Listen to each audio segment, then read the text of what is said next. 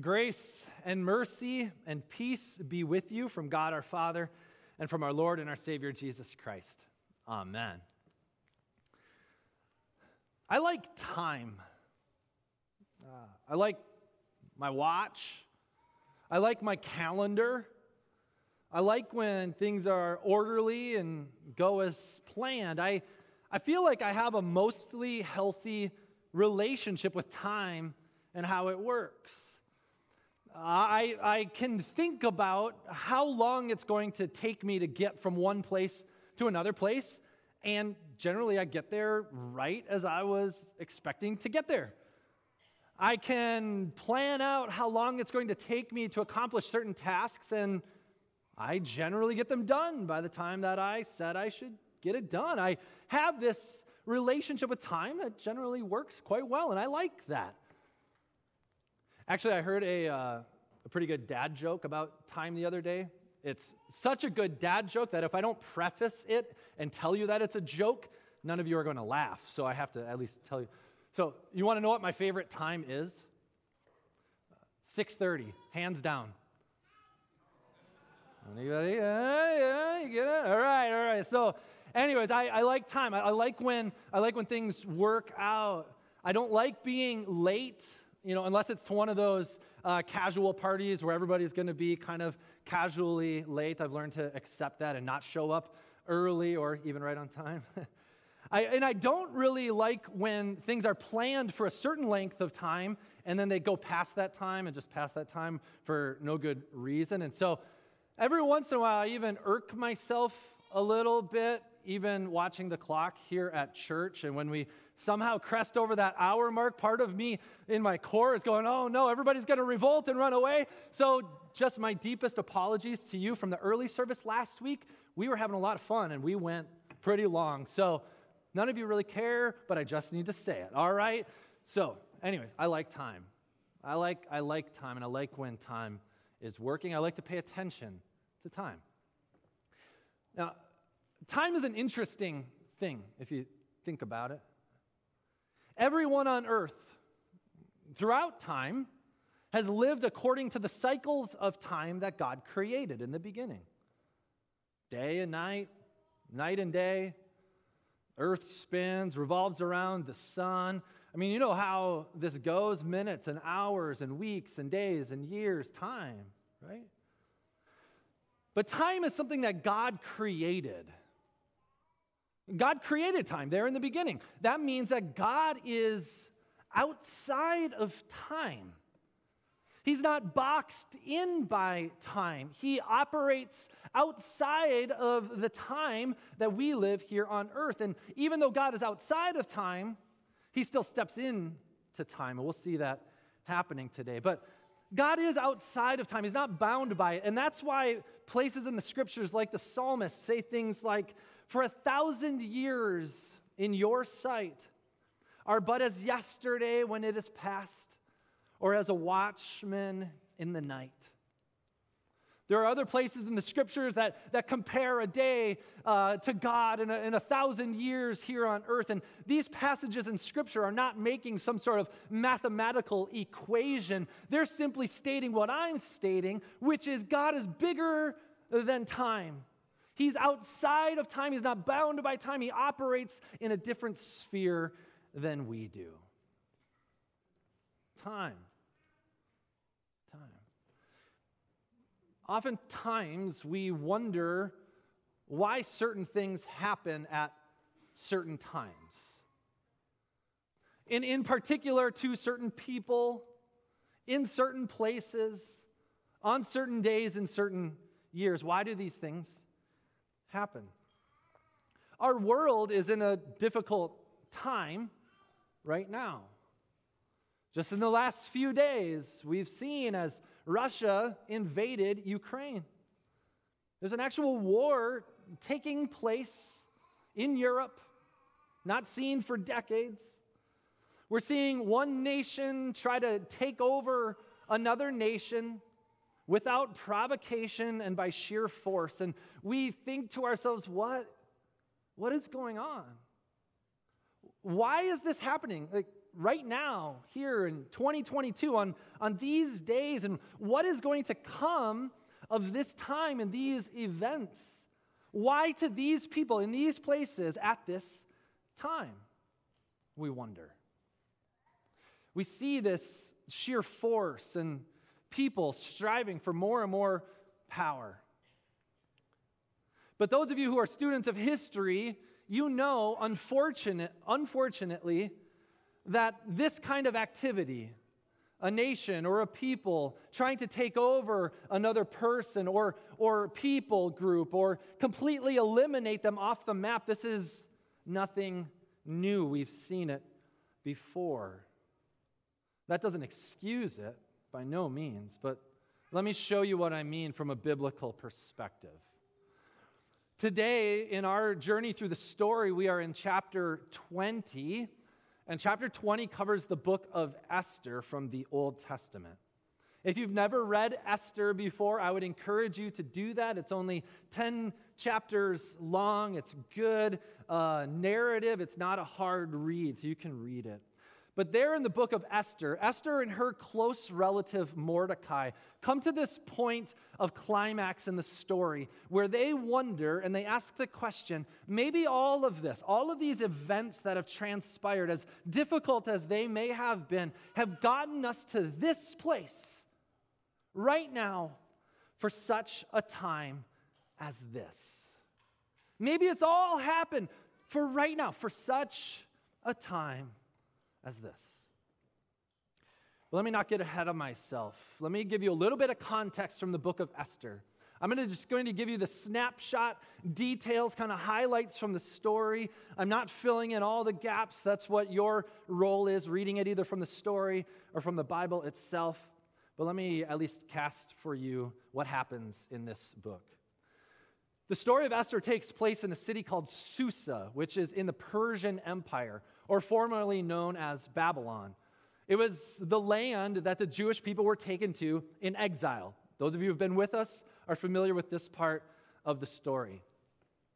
Well, Esther takes place about 30 years after Jews have started going back to Israel. So some Jews have already gone back to Israel, but Esther and her family, for whatever reason, did not go back uh, to Israel.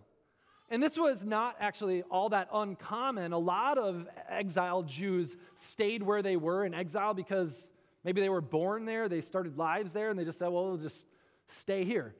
So that's what Esther's family did. But when Esther was young, both of her parents died.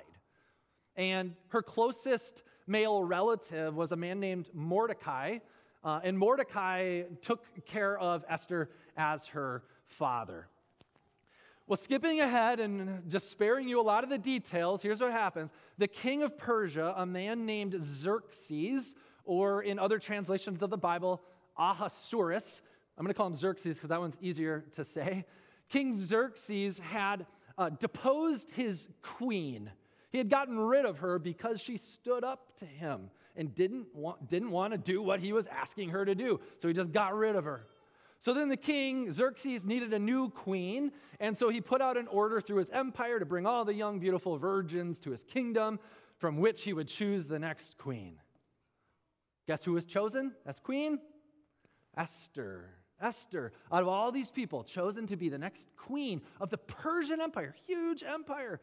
But Mordecai specifically told her, Don't tell them that you are a Jew. They will not like that very much. Now, we are going to find out that Esther is the protagonist of this story, the, the good person. But at the same time, there's this antagonist, a man by the name of Haman. Haman is after power. He wants power, he wants power. And he is rising in the ranks in King Xerxes' empire. Uh, Haman actually rises to so much power that he's allowed to issue a decree that whenever he's walking through the streets, people need to bow down to him. Arrogant, huh? Well, Mordecai, who is a faithful Jew, won't bow down to any people. So when Haman walks by, Mordecai doesn't bow down. This infuriates Haman so much that through a turn of events, he is able to issue another decree with the king's signature that every single Jewish person, woman, child, man, doesn't matter, that every Jewish person throughout the entire Persian Empire should be executed on one single day. And they sent the whole letter out. Mass genocide. Super sad. Think about it. Well, one man's pride and power can ultimately do. I told you, unfortunately, it's nothing new for a nation or a person to use force to try to take over people or eliminate them. But Mordecai, again, there's a whole turn of events here. You got to read it if you don't know it. Mordecai, he finds out about this plot of Haman's. He gets word to Esther, who is queen, and he says, Esther, you have to go to the king and try to stop him. Get him to see what Haman is doing. You have to go. And in Esther 4:14 it's recorded. Who knows, Esther? These are Mordecai's words. Esther, who knows whether you have not come to the kingdom for such a time as this? Maybe all these events have transpired, Esther, for such a time as this. Who knows, Esther? Who knows?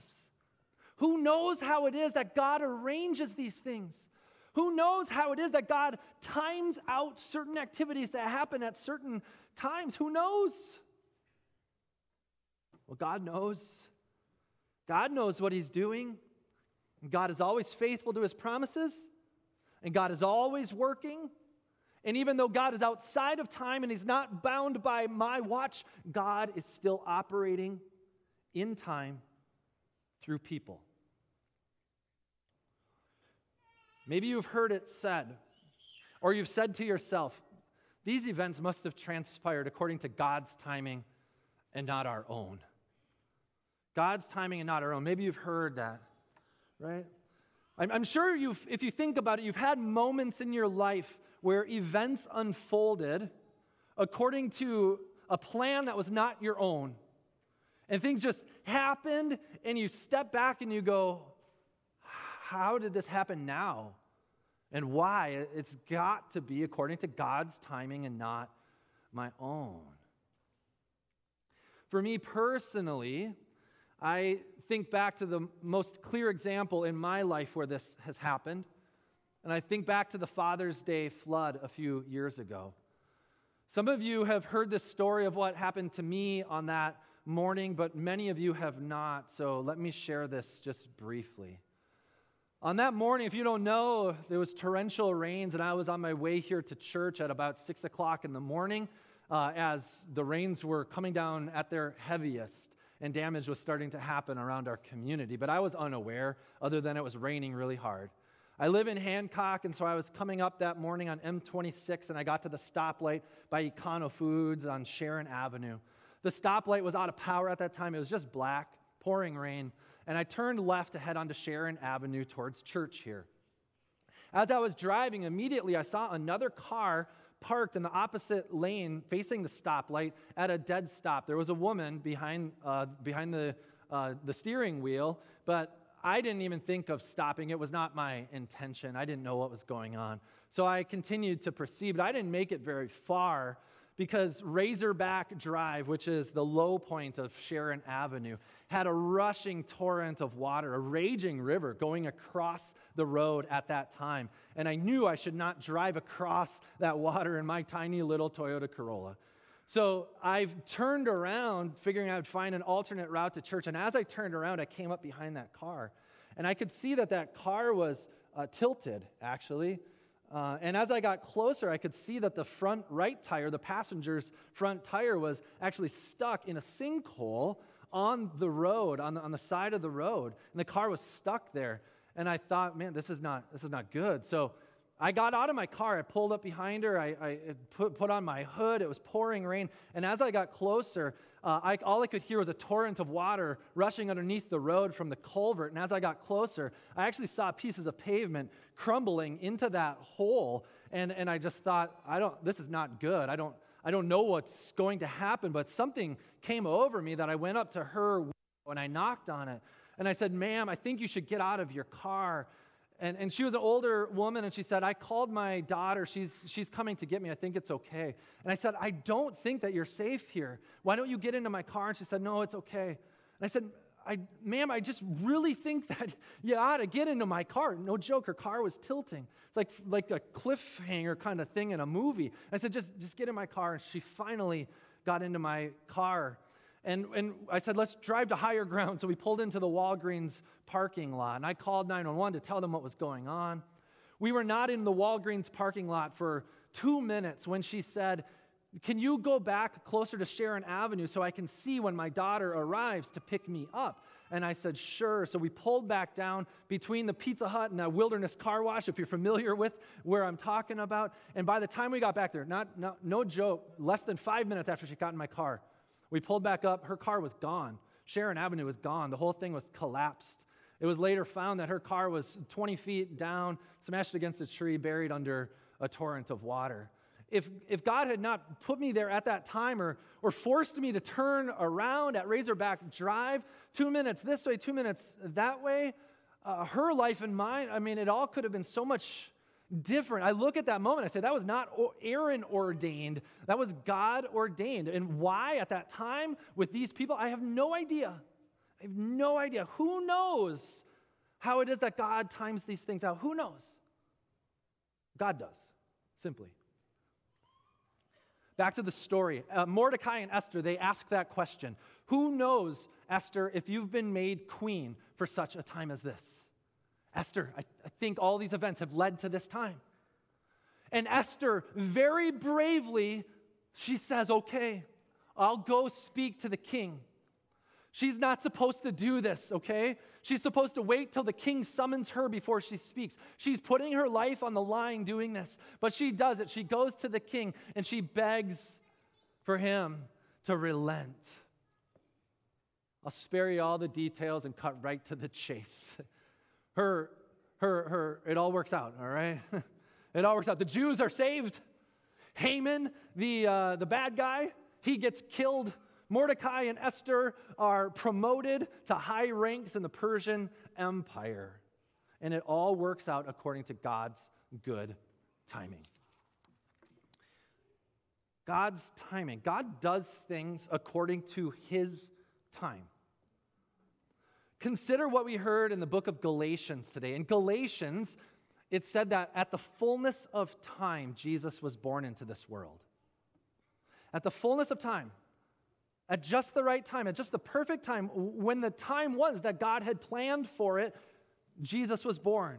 Why then, at that point in that place? I don't know. It was God's plan exactly at the right time, at the fullness of time. And throughout the ministry of Jesus, Jesus paid attention to God's timing. He knew the Father's time. Throughout his ministry, there were times in Jesus' life where he said, It's not my time. It's not my time. People can't yet know who I am. At other times, he said, It is my time. People need to see who I am. At certain times in his ministry, he told his followers, Don't tell anyone what you just saw because the recipients are not going to be ready to receive it. It's not their time. But at other times, he told them, Go and tell other people what you saw because they need to hear it. I said that I have a healthy relationship with time. Jesus had a perfect relationship with God's time and he acted perfectly according to it. Consider the transfiguration of Jesus, as we heard in Luke chapter 9 today. As Pastor Kevin said, today is Transfiguration Sunday in the church. It's this mysterious event where three disciples, Peter, James, and John, the closest disciples to Jesus, get to see Jesus for who he really is. Up until this point, they've been seeing him teaching and doing miracles. They know there's something special about him. But at this moment, on this mountain, at this time, they see him transfigured. What does that mean? It means in some way, indescribably, he changed appearance. He was glowing, he was glorified. And those guys saw him for who he is God. God in the flesh. At that moment, Jesus was demonstrating to them that he has come into this world to save all people from their sins. You know, Esther, Esther, she stood up to the king. She was bold. She put her life on the line to save God's people. Jesus was bold. He stood up to sin to the devil, and to death itself. He put his life on the line. Esther was spared. Jesus died. Jesus gave up his life. He died. But we know how the story unfolds. Jesus rose from the dead. He's not a mere martyr, he's the Son of God who defeated death by rising from the dead. He overcame every oppressor on earth, and he overcame the worst oppressor, the devil himself.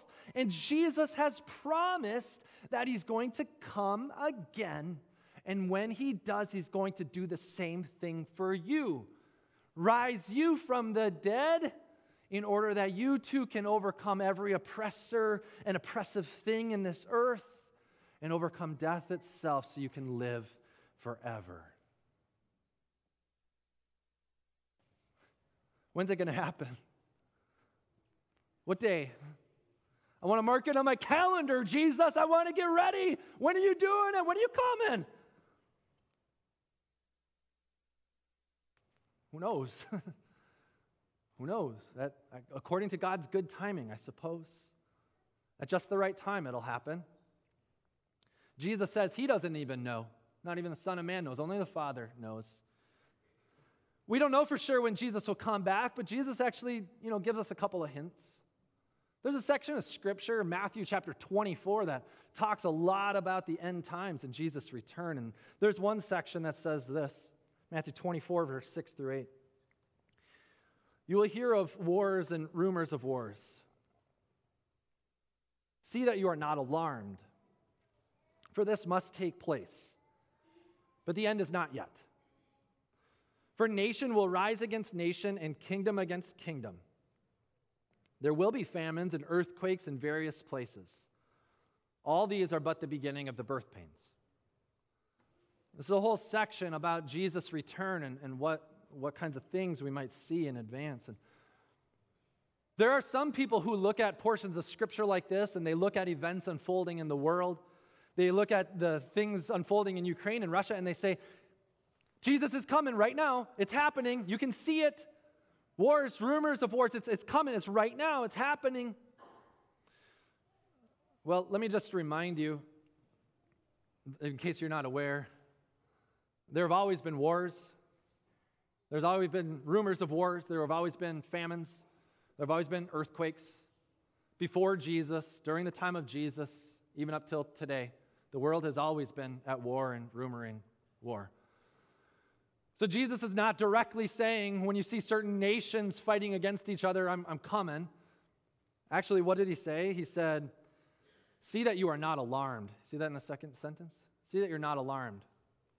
And he also says, The end is not yet. So Jesus is telling us all this because he's saying all of these things are always going to be happening, and I don't want you to be alarmed. Don't be afraid. Don't worry. I'm taking care of it. According to my timing, according to my good timing, I will come and I will put an end to it all. I will, I will, I promise, I will. And so, as faithful people like Esther, we have to say, Okay, Lord, according to your good timing, for such a time as this. For such a time as this. And we trust Jesus at his word, trusting and preparing for his return, for he is coming soon. And we know it not because of the wars that are happening, but we know it because he said it. He's coming soon. Be ready. Keep the lights on. Be at work according to his work, so that when he finds you working according to his work, he will say, Well done, good and faithful servant. God has you alive at this time, at this moment, in this place, with these people for his purpose. You have been created for such a time as this. Every day, every moment, every minute is God timed. He is working all the time. I pray you see it. And He's working in your life to fill you with life, to fill you with hope, to fill you with His joy. And He's working in your life according to His timing so that you can be like Esther and stand up for the sake of other people and tell them that Jesus is real. And tell them that Jesus is coming and tell them about the eternal life he has promised. Let us be ready. Let us work the work of Jesus in this world. Let's make his name known. And let's pray for the whole people of God throughout the world. And let's pray that God will raise up people like Esther who will stand up to tyrants and threats and punishments and dictators. Let's pray boldly that God will raise up Esther's in Ukraine and in Russia and wherever in the world who will stand up, putting their lives on the line for the sake of God's good timing and God's good purpose to proclaim the life and the resurrection and the return of Jesus Christ. And let's pray that He'll do it in your life as well. Christ is coming, He's coming soon. Why don't we pray? Would you join me? Dear God, we thank you for this day. We thank you for creating us for such a time as this. Align our hearts and our lives according to your good purposes. May we work according to your good timing and trust in your promises. May we stand up like Esther and speak boldly your word so that many more will come to know of salvation in you, Jesus, and the life that you've promised. Come quickly, Lord Jesus, and end the suffering and the warfare and the death in this world. Come quickly, Lord Jesus, and hold us in hope until that day of everlasting life in your name. Amen. Amen.